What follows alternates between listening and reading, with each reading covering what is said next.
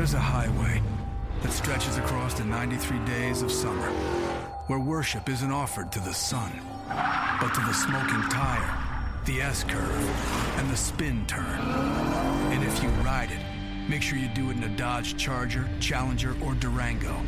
Because on this highway, the lines being blurred are the ones between drivers and demons. Welcome to Highway 93. Dodge is a registered trademark.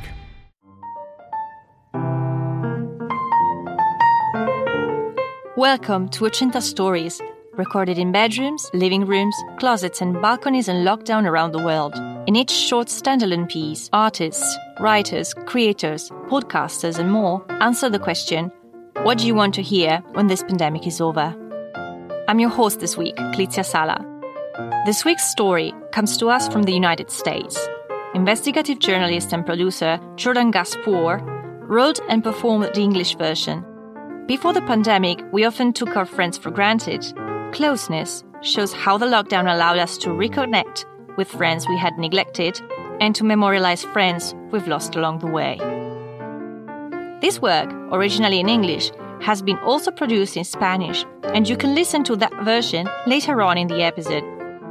And now, without further ado, here is Closeness by Jordan Gass-Pooré.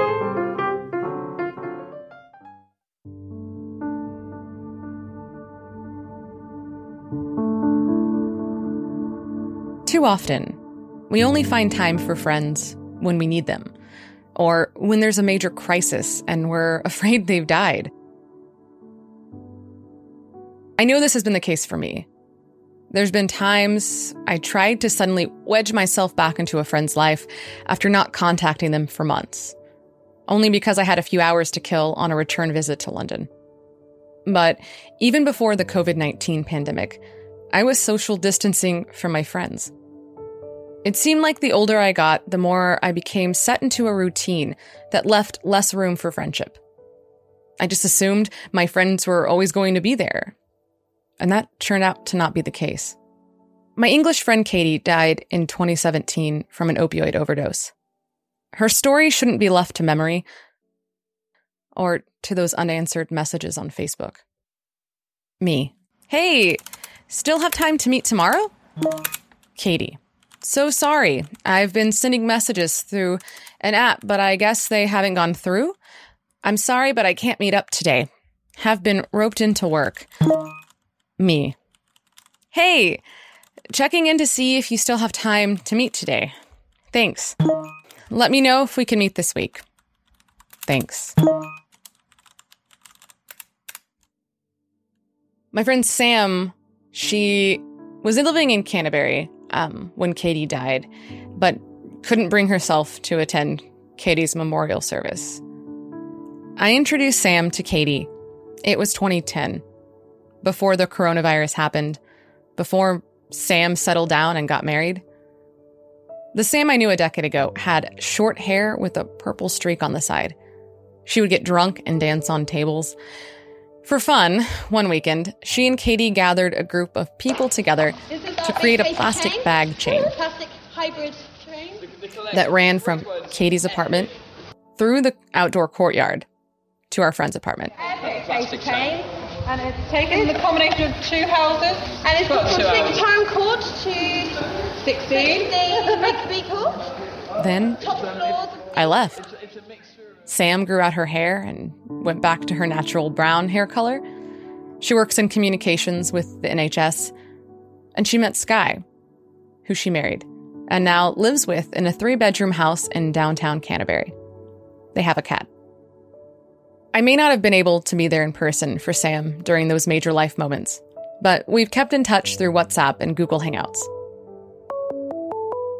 Uh, her name's Bobo, but we're actually in the adoption process now. of getting another cat or getting a baby. Kids. no way. Yeah, so we've literally just started it, and we've got our first meeting with a social worker. Whether I'm 3,513 miles away or just down the street, the coronavirus has changed the way I stay in contact with my friends. I've implemented a daily routine of checking in with friends while I go on a walk around the block, wearing a mask, of course. My friend Abby lives near me, And although we can't see each other in person, we send each other daily messages and cat gifts.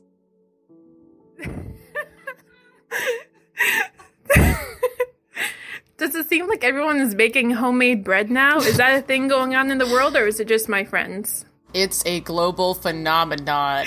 Why? and why is it only a giant, round, hard looking loaves of bread? Why does no one bake banana bread or cupcakes?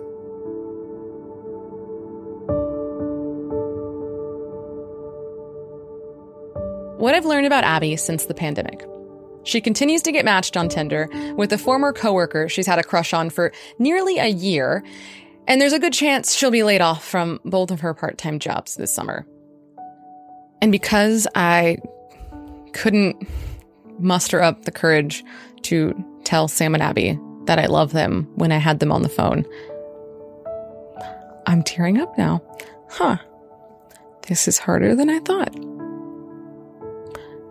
This is why I wasn't able to say it to them when I had them on the phone. I'm under a blanket, crying, because I can't say to two of my good friends that I love them.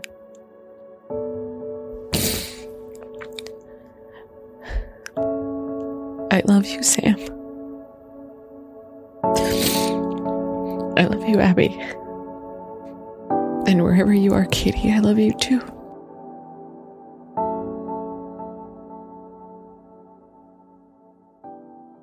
Closeness, written by Jordan Gass-Pooré and performed in Spanish by Maro Lombardo.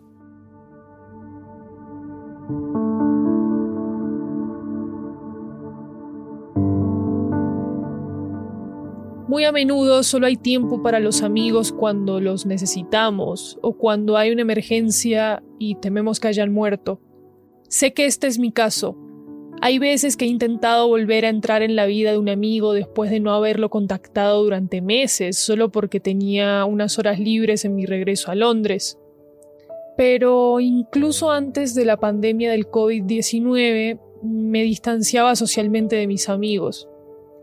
Parecía que cuanto más envejecía, más me acostumbraba a una rutina diaria a la cual dejaba menos espacio para la amistad.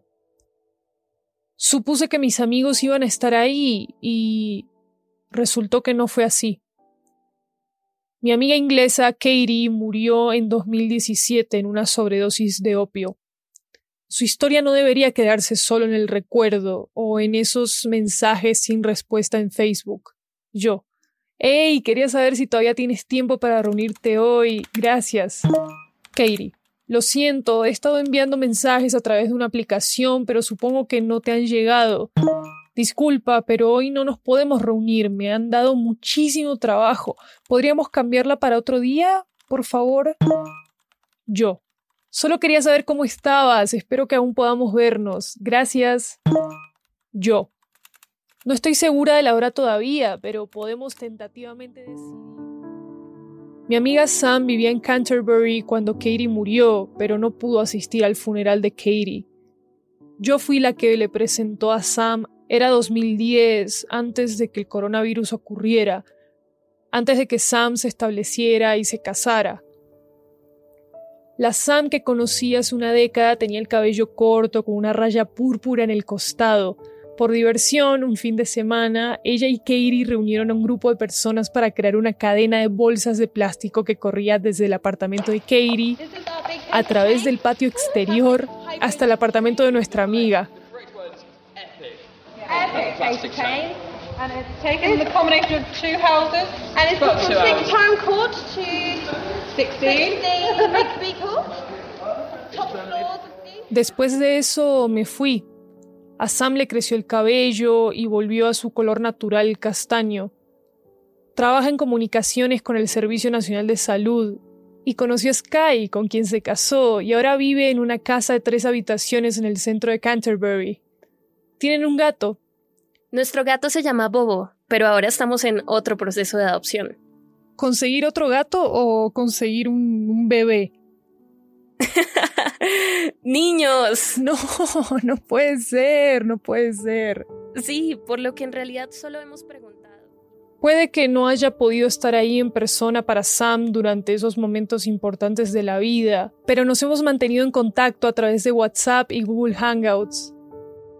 Ya sea que esté a 3.513 millas de distancia o en la misma calle, el coronavirus ha cambiado la forma en que me mantengo en contacto con mis amigos.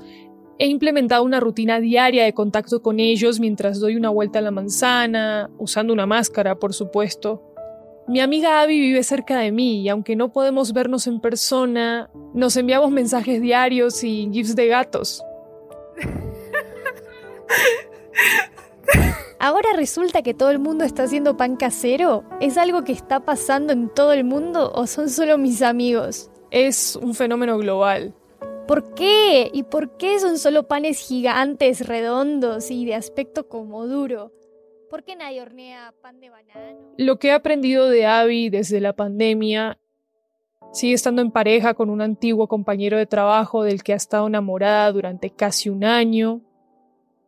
Y hay muchas posibilidades de que sea despedida de sus dos trabajos a tiempo parcial este verano.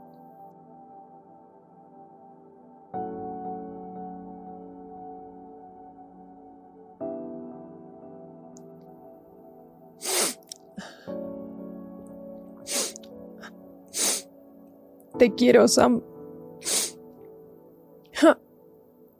wow. wow. Estoy llorando ahora, ¿eh? esto, esto es más difícil de lo que pensaba. Por eso no pude decírselo cuando las tuve al teléfono. Estoy bajo una manta llorando porque no puedo decirles a dos de mis mejores amigas que las quiero. Te quiero, Sam. Te quiero, Abby. Y donde quiera que estés, Katie, también te quiero mucho.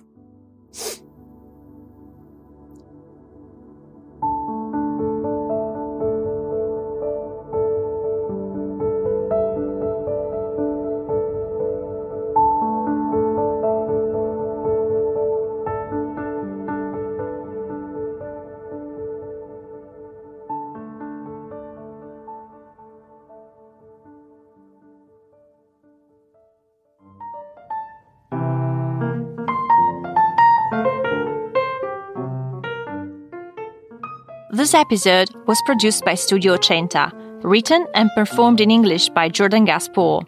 Jordan Gass-Pooré is a podcast producer and investigative journalist with more than a decade of experience in the industry in the US and the UK.